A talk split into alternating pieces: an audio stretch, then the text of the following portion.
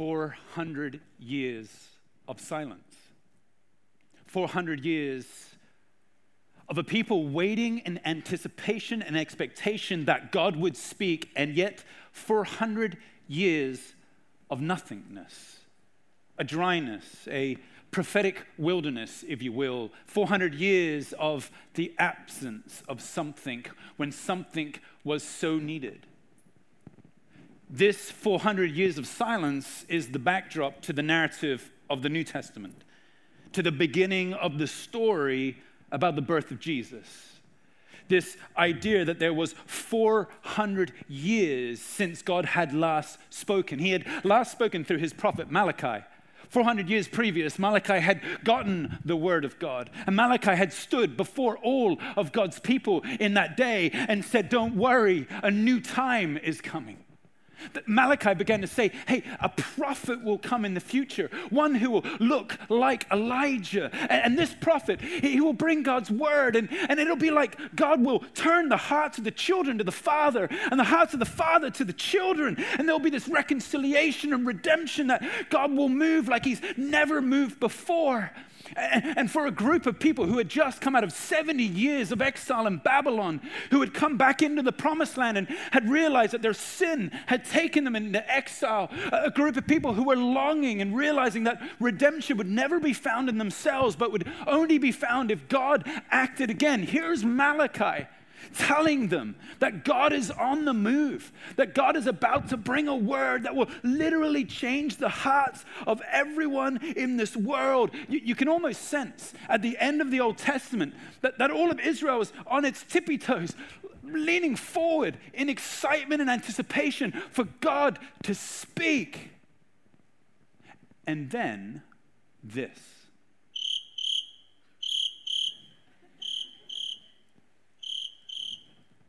Crickets. Nothing. For 400 years. 400 years of silence. I don't know what you're like when you're waiting for God to speak. I wonder how you are when your prayers don't seem to go answered. I wonder what it's like for you when you wrestle with the reality that you've been asking God for something and it doesn't seem to be like God is present. Today we start Advent. And Advent is the idea of a season of four Sundays before Christmas. Advent is the Latin word that means coming. And literally, what Advent is, it's a time to prepare ourselves for the coming of Jesus. Note that I did not say, prepare ourselves for the coming of Christmas. Because this is what we often turn Advent into in the global church. We, we, turn it into four weeks to be able to get ready for the celebration of Christmas Day. We cover our buildings in Christmas decorations. In fact, I wonder if you've been coming to the Vine for a while, whether you'll notice the distinct lack of Christmas decorations today. Normally, on this first Sunday of Advent, we cover this building in fairy lights and tinsels and Christmas trees. We start to sing carols and we celebrate the reality that Jesus was born in a stable. Now, don't worry, we have not canceled Christmas. COVID will not take Christmas from us. Can I have an amen? We will be open in Jesus' name, prophetically for Christmas Day. We'll see. But Advent, Advent isn't about preparing for tinsels and Christmas trees and fairy lights. Advent is about preparing your life for more of Jesus. Advent sticks itself right in there and disrupts us in the most commercial of seasons. Advent cries out for us to slow down. Advent is like driving a wedge between the anticipation we have in our heart for all those great gifts on Christmas Day and the reality that our hearts might need to change. Advent is disruptive and difficult and hard to grapple with. And I wonder if you could imagine what it would have been like for the Israelites in that moment trying to grapple themselves with the reality that they so desperately want God to act, and yet he seems to be so far away. Advent gives us a chance to do some work on our hearts and to ask ourselves some deep and important questions, even in the middle of the commercialism of Christmas. Questions such as these Am I truly ready for Jesus to come again to this world? I mean, am I truly desiring for him to return? And with this, am I ready to hear what he has to say to me, to us? Am I ready to hear what God wants to say to me, to us? Israel was not ready to hear what God was about to say. I mean, could you imagine it? 400 years of silence, 400 years of waiting really can harden your heart, can't it? 400 years of being then embedded in a most oppressive Greco Roman empire. By the time of the start of the narrative of the birth of Jesus in the New Testament, God's people had been waiting a long time and they had changed as a people. In fact, in the opening pages of the New Testament, what you see in Israel is a divided and fractured people of God. There are essentially four types of people at the moment of Jesus' birth in Israel. The first were called Essenes. And the Essenes believed that the way to get God to speak again was to get themselves out of the ugliness of society, to retreat into the wilderness and simply pray. And if they could pray enough, purify them enough outside of the horrors of society, God might speak again. Then there were the Zealots. Zealots believed that the way that you get God to speak is you blow stuff up. I mean, you fight the Romans, you bring revolution. That revolution is the thing that will get God to say something again. The Pharisees were embedded into the heart of society, but they believed that when God was to speak, it would come only if they could adhere to the Mosaic law as best as possible. Because they realized that it was the absence of the law, it was disobedience to the law that brought them into exile in Babylon. So now, if they could just be as perfect with the law as possible, maybe God would speak again. The Sadducees decided that the best way to get God to speak would be to integrate with the Greek Roman Empire. I mean, this empire is here, it doesn't seem to be going anywhere. If we could just partner with them, if we could come alongside of them, do some deals with them, maybe we'll get better freedoms on ourselves. And maybe if we're so nice to everybody, God might speak again. I wonder what you're like when you're waiting for God to speak. I wonder if you think the best way is just to remove yourself from everybody and pray. I wonder if you think it's to fight I wonder if you think it's just to try to be a perfect Christian and maybe God will answer that prayer. I wonder whether it might be some compromise in your life when you're waiting for God to speak. Here's Israel crying out, waiting, and here's the reality they were not prepared for Jesus. They did not expect a pregnant virgin. They did not expect them, the manger in a stable in a place called Bethlehem.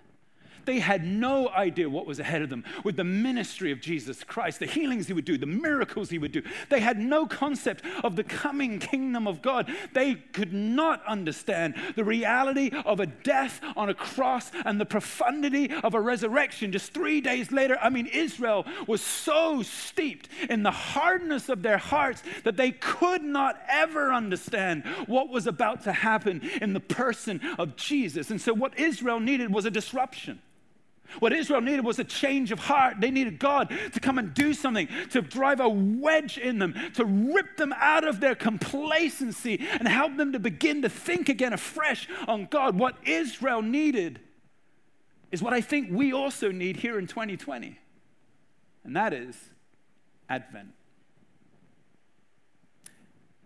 Advent sits for us in Scripture around a particular person this person is the epitome of what Advent is all about. His name is John the Baptist.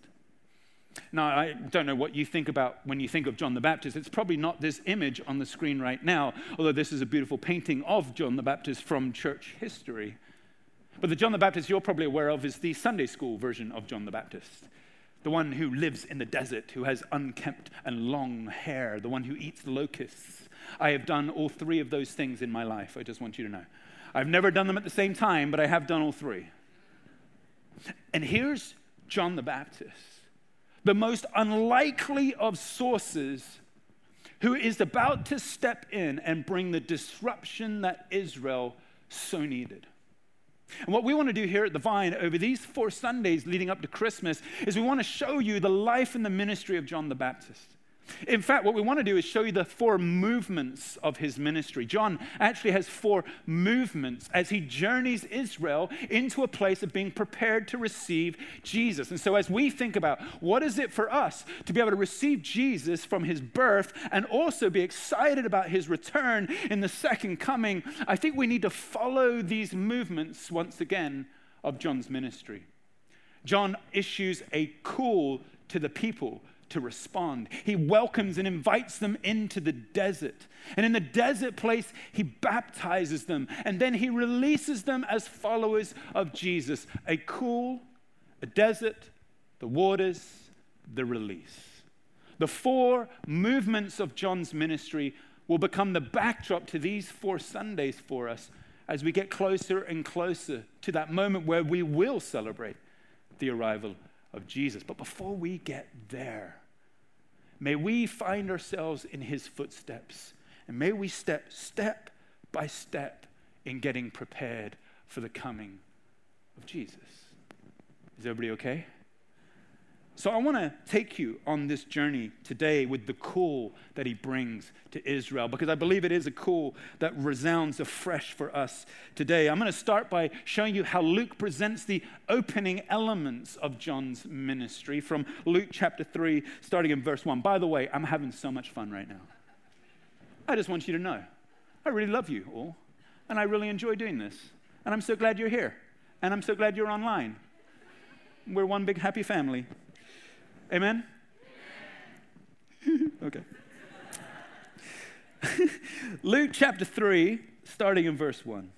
In the 15th year of the reign of Tiberius Caesar, when Pontius Pilate was governor of Judea, Herod, tetrarch of Galilee, his brother Philip, tetrarch of Iturea and Trachonitis, and Lysanias, I'm going to murder all these words, by the way, Lysanias, tetrarch of Abilene, during the high priesthood of Annas and Caiaphas, the word of God after 400 years came to John, son of Zechariah, in the desert. He went into all the country around the Jordan, preaching a baptism of repentance for the forgiveness of sins. For as it is written in the book of the words of Isaiah the prophet, a voice of one cooling in the desert, prepare the way for the Lord. Make straight paths for him. Every valley should be filled in, every mountain and hill made low. The crooked roads will be made straight, and the rough ways smooth, so that all people will see God's salvation. Luke does a fascinating thing here when he wants to introduce the ministry of John the Baptist. He starts by naming no less than seven rulers. Now, Luke is a doctor and a historian, and he's passionate about making sure he puts all of his words into the context of history. But normally, what Luke would do is name maybe one leader or one moment of that history to help you to understand the time that that event took place. Nowhere in all of Luke's writings does he mention seven leaders back to back to help you to understand what Advent, what John the Baptist, and what this breaking in of God's word after 400 years is all about. These seven rulers are important to understand. Now, before we jump into that, I think if Luke was writing today, he would mention all the important rulers in our lives. If you're here from China, maybe Xi Jinping would be at the top of the list. If you're from the US, maybe it would be Donald Trump or Joe Biden, depending on whether it's December or January. Maybe if you're from the UK, it would be Boris Johnson's name at the top of that list. If you're a Hong Konger here, maybe Carrie Lam's name would be on top of that list. Luke would put this moment into the context of its history. And he's doing so because he wants to teach something specifically about what Advent is all about. So I want to break down these seven people real quick for you to help you to understand what God's doing here. Is that okay? So the first one is Tiberius Caesar. This is the guy right at the top This is the guy who's right at the head of the whole Greco Roman Empire. That's where Luke starts. And, and the interesting thing about Tiberius Caesar was he was one of the harshest, strongest, most oppressive Caesars that there was in all of the Greco Roman Empire.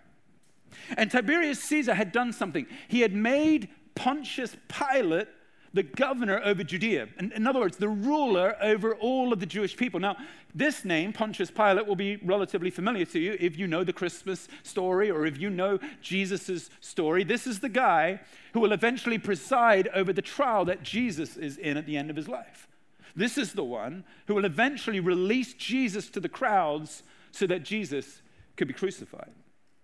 Luke then tells us about two brothers. He tells us about Herod, the tetrarch of Galilee, and his brother Philip, the tetrarch of Iturea and Trachonitis. Now, these two brothers are really important in the story of Jesus and John's life.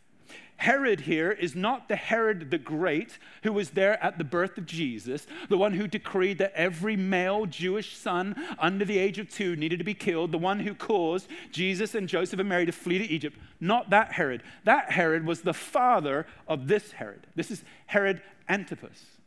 And Herod Antipas is the one who would eventually arrest John and put him in prison.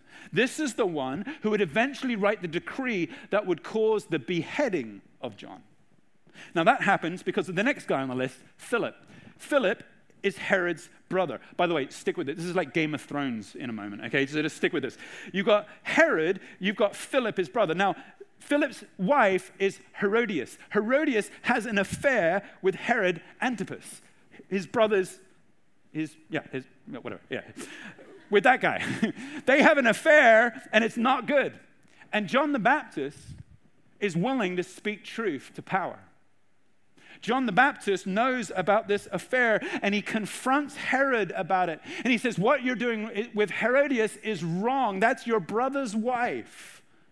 And his willingness to speak truth to power ends up putting John in prison, and Herod will be the one who would decree that he needs to be beheaded, that he needs to die for the reality that he was willing to speak up for what was wrong in the leadership around him. Are you still with me? Now, Luke could have just stopped with the nasty, horrible Romans, but he doesn't. He then mentions two Jewish leaders. He mentions Annas and Caiaphas. These were both high priests in the time of John and Jesus' ministry. Both of them represent the power of the Jewish people at the time. They represent the rich Jewish elite of the days. And both Annas and Caiaphas had become incredibly wealthy off of the worship that was done in the temple. They had personally pocketed that money. Not only that, but they would eventually hold private trials against Jesus, and they would be there mocking Jesus as he's sent to the cross. Now, Annas and Caiaphas started the marketplace in the temple where the poor people would come to sell whatever they could in order to buy a sacrifice worthy to take into the temple to repent of their sins. In fact, that whole marketplace was known as Annas's marketplace. And Annas and Caiaphas made a lot of money out of the profits that the poor people were bringing to buy sacrifices. This is the backdrop to when Jesus, in that last week of his life, triumphal entry into Jerusalem, goes straight to the temple. He makes a whip of cords and he turns over the tables and he whips the people. He spreads out and he busts out that marketplace because of the injustice that it stood for. Are you, are you with me? So Luke wants you to know right at the story of Advent, here are all the leaders that were in place. It's like Luke is laying out for us what the world's leadership looks like broken, corrupt, oppressive, profiting off the poor and the vulnerable. I mean, he just puts it straight out there. All the ones that are going to have an impact on the death both of John the Baptist and Jesus. It's like Luke is saying, this is the reality in which God begins to bring his word. Look at where humanity has gotten to, all of the oppression, all of the injustice, all of the corruption, both with the Gentiles and with the Jews. And into that, God brings his word. Now, this is the other fascinating thing. Notice in verse 2 during the high priesthood of Annas and Caiaphas, the word of God came to Tiberius Caesar. No. Sorry, the word of God came to Herod Antipas. Mm. Okay, well, maybe the word of God would never have come to a Roman. Sure, I get that. So, so the word of God comes to Annas and Caiaphas, the high priest of the temple. the word of God comes to John, son of Zechariah, in the desert. The word of God, in other words, having not spoken for 400 years, doesn't come into the corridors of power, but comes into the one that society had rejected. That the word of God falls upon the very one who was living in the wilderness, living in the wasteland, who had been rejected by his own people. The one who had the unkept hair and the eating of the locusts. The one who had privilege himself because he was the son of a priest but who had given up that privilege, turned it aside, reversed it, was willing to become a servant of his people because he had a word to bring them. And in that place of wilderness, he would speak. And what Luke wants you to see is something that's so profoundly important about Advent that true power and influence and leadership does not reside in the corridors of prestige and privilege and patronage, but in the less traveled pathways of humility and holiness and honor. That's where the Lord's word comes. And maybe that's some good news for all of us. As we look at all the things that have been happening in the world this year, we look at the global reality that we have as a, a, crisis of global leadership. Maybe we shouldn't be looking for those in the corridors of power to speak a word of God to us. Maybe that word resides in this room. Maybe Advent tells us that God speaks to those that have been rejected, those that are not loved, those that struggle with the realities of life. Advent is a welcomed gift to bring us closer to Him. Now, what is the message that John brings from the margins to the people? Well, it says here in verse 3 it says, he went into all the country around the Jordan, preaching a baptism of repentance for the forgiveness of sins. Stick with this church. 400 years of silence. I don't know if I was God, I don't think I would start with this topic. Like if I was God, I would want to come and go, yep, I've been silent for 400 years, but hey, I'm back and I want to give you some hope. I want to give you some life. I want to tell you how awesome you are. I want to speak encouragement into you. I want to bring you into the flourishing of life. Oh, I've got so much to say to you. It's been 400 years. You're awesome. Like that's what I would do. And what is it that God does? Here comes John from the margins. Somebody, everybody had cast out and he was forgotten. And he says, Repent he, he says there's sin in you, and that sin will block you from being able to see the arrival of Jesus. That sin will cause you not to be able to see the beautiful kingdom of God that is about to be released in the Messiah. That sin will hold you on the outside. Repent. This word repent in the Greek is the word metanoia. Metanoia means to turn around.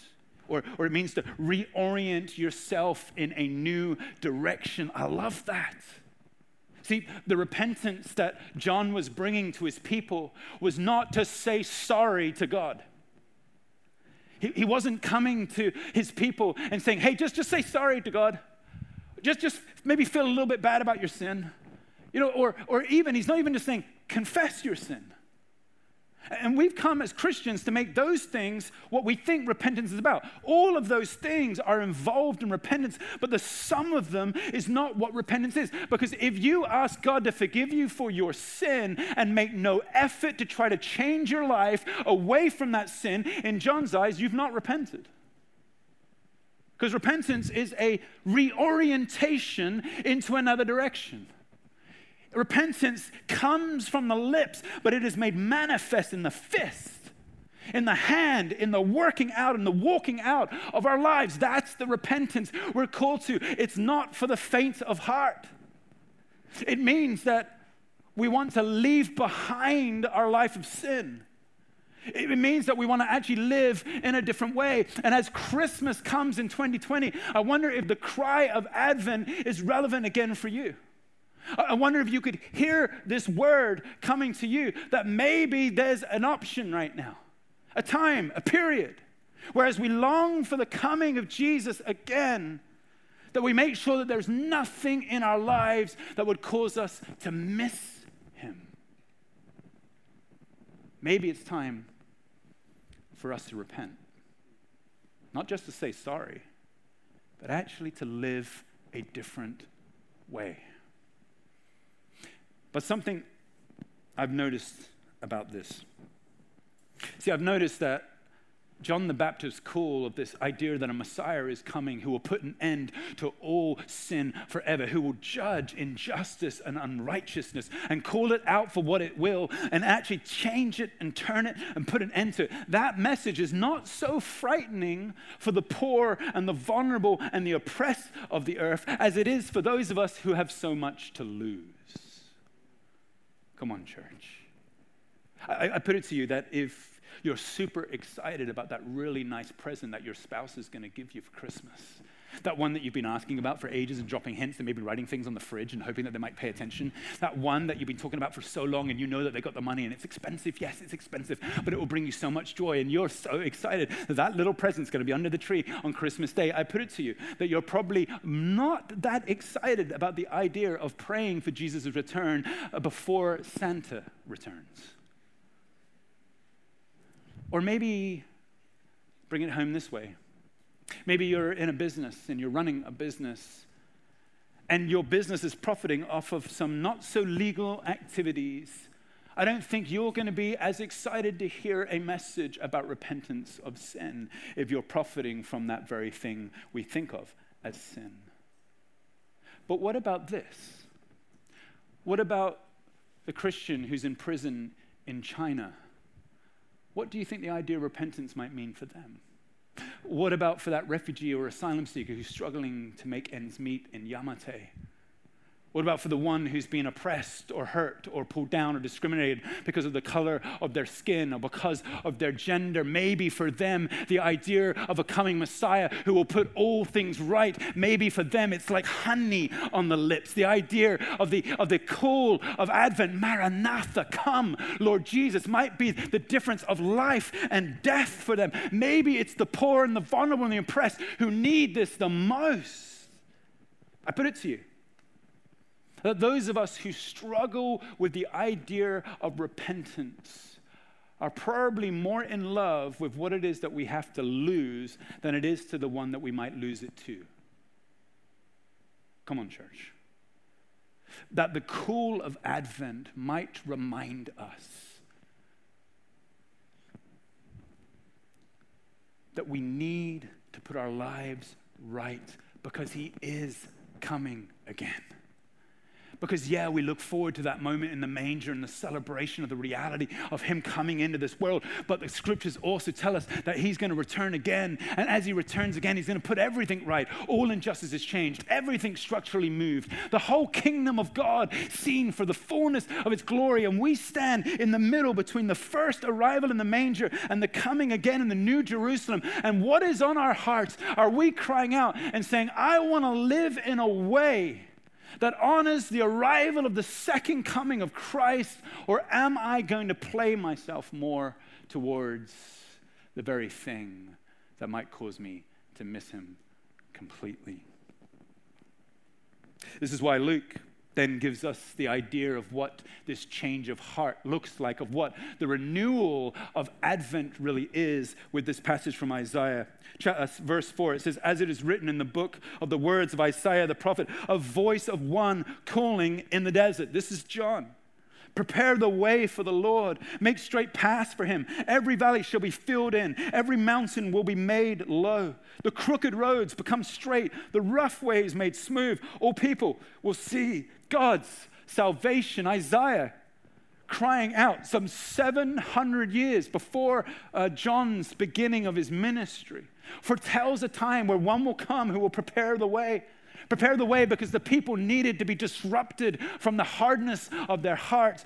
Prepare the way because the people needed to be changed to be able to see Jesus. And this one will come, and here's what he will do the way he will prepare the way is by making the path straight. Making those crooked ways now straight again, removing the roughness from the path so that the king might come. See, this imagery is important for Isaiah because this imagery is some, some bunch of years before the Greco Roman Empire and all the amazing kind of uh, avenues of infrastructure that they created. In Isaiah's time, if a dignitary, if a king came to a town, they would send somebody in front of them to actually literally clear the path out the way because the roads weren't particularly good in those days. And so they would literally take the stones, the big stones that might knock the chariot out of the way, and they'd pick them up and throw them away. They would, if there were any ridges or, or, or kind of mounds like this, they would flatten down the mounds to make a straight, clear path. So when the dignitary came in his chariot, he would be able to get to his destination where he was supposed to go. That's the imagery in Isaiah's mind. And John picks up on that imagery and he says, This is my calling. This is my ministry. This is what I'm here to do. I'm here to make those crooked paths straight, to take those stones away, not from the physical roads anymore, but from the crookedness, the hardness of our hearts. And this really is John's call. This is what Advent is all about. You see, Advent is a call to personal renewal. It's a call for you to examine the, the paths of your heart that lead to Jesus. It, it's a call to you to take a look at what injustices sit within you, of what sin is there that you've wrestled with recently. It, it, it's a call for you, an invitation for you to make the crooked paths of your heart straight again to be able to remove whatever obstacles might be there for receiving more and more of Jesus at this Christmas time so that you can come and celebrate Him with a refreshed renewal of your heart. Advent is a call for you to make the paths of your life straight. Are you with me? Now, I want you to do that not by sitting here and listening to this message today. I want you to do that by putting that into practice in your life. I want you to take what we're talking about today and actually reflect in your own spiritual disciplines throughout the week on exactly what we're talking about. So, so here's what I want you to do right now I want you to get your camera out, your phone out, which has a camera, most of them. So get your phone out. And I'm going to show two slides here that I want you to take a photo of. The reason being is I want you to sit with these questions in the week ahead. I want you to reflect in your own personal time around these challenging questions. I'll let you take slide one. Five, four, three, two, one. Slide two. This is Advent for me. Advent for you, it's about the renewal of your person. And I believe as you sit with those questions this week, the Holy Spirit will challenge you about putting some of those crooked ways in your life straight. Is that helpful? It's helpful for promise. Is that helpful for anyone else? All right. Now, here's the important thing though don't ever make Advent only about you.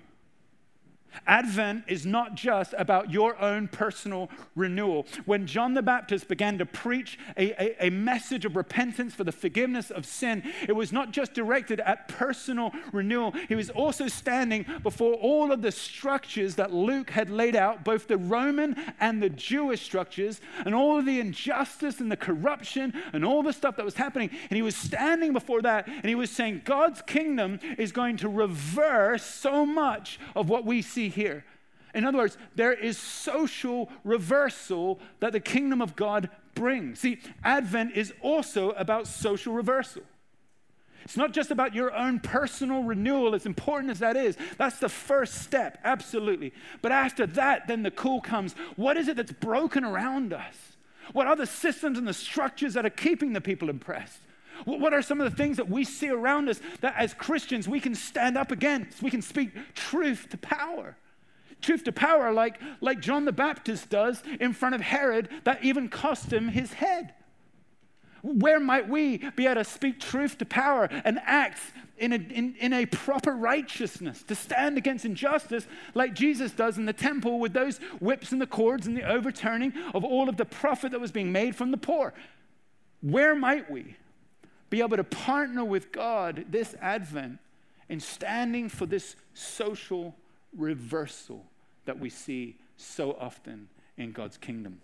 This theme is in the whole of the Christmas story. Let me just give you one example from Luke 1, starting in verse 51. This is Mary's song, pregnant with Jesus, and she turns before God, filled with the Holy Spirit, and she sings these words. She says, He has performed mighty deeds with his arm. He has scattered those who are proud in their inmost thoughts. He has brought down rulers from their thrones. Notice the reversal, but he has lifted up the humble.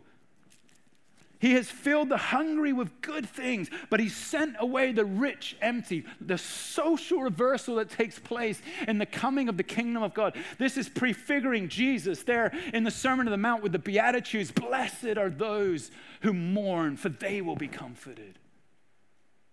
Blessed are those who hunger and thirst for righteousness, for they will be filled the kingdom of God that we get invited into, the story of Christmas, what Advent is all about, is not just a change within me, but a change within me for the change in the world. That actually Christ comes to change the world to the kingdom of God.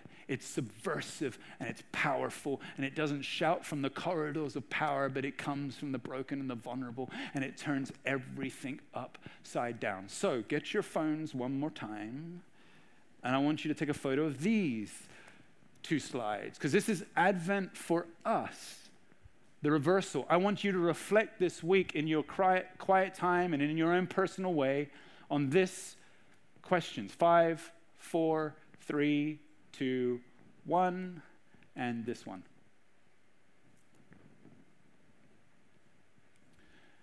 And I want you to sit with these questions because here at the Vine, God's speaking is not 90 minutes on a Sunday. Amen? But what we're talking about here is important.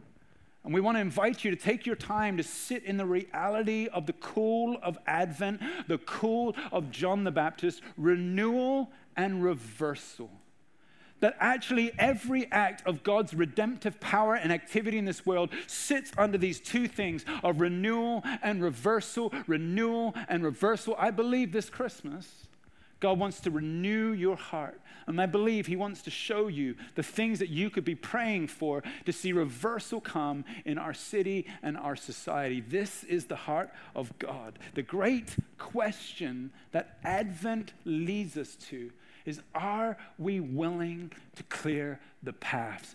Are we actually willing to make the way straight? John the Baptist stood before a people who hadn't heard God for 400 years. I stand before you today, not knowing when the last time God spoke to you.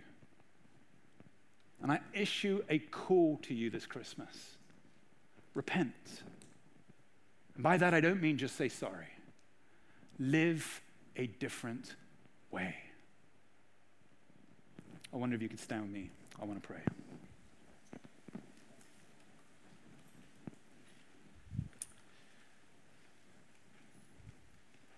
If you're comfortable too, you can open your hands. You don't need to, but I'm going to pray for us. Father, we thank you that we stand in this moment in the call of Advent as we prepare our hearts for your arrival at Christmas in just a few weeks' time. But in the bigger picture of things, you're coming again in your second coming. And as we stand between those two world changing events,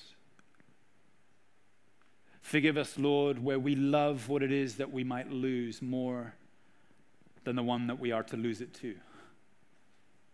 Forgive us, Lord, where we've hardened our hearts off the back of such a hard year. Forgive us, Lord, where our waiting for your voice in our unanswered prayers has challenged us to give up on you. Father, we stand here in this moment as a community of faith. We thank you for your presence and your word. We thank you that after 400 years, you brought a word that was not easy to hear and not easy to swallow.